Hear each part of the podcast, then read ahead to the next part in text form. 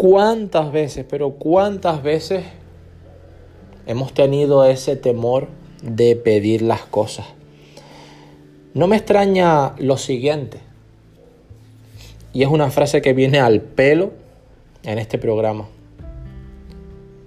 Las personas tienen lo que le piden a la vida. Muchas personas le piden poco a la vida, renuncian en muchas cosas dejan el tren de los momentos, dejan el tren de las oportunidades pasar y verdaderamente eso es lo que obtienen. Mientras hay otras personas que le están pidiendo mucho, demasiado a la vida.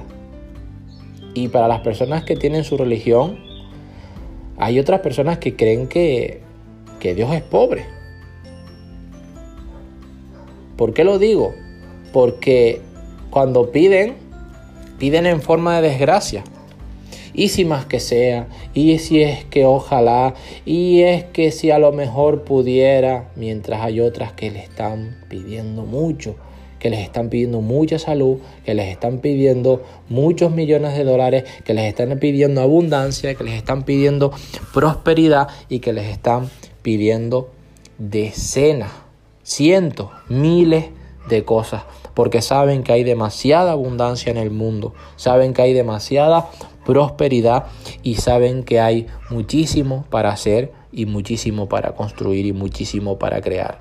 Así que la gran diferencia es que hay personas que no piden, personas que ruegan. Y esto no tiene nada que ver con el agradecimiento, hay que ser muy agradecido y valorar. Hablo de la forma en la que tú pides las cosas, porque lo que tú pides, aquello tendrás.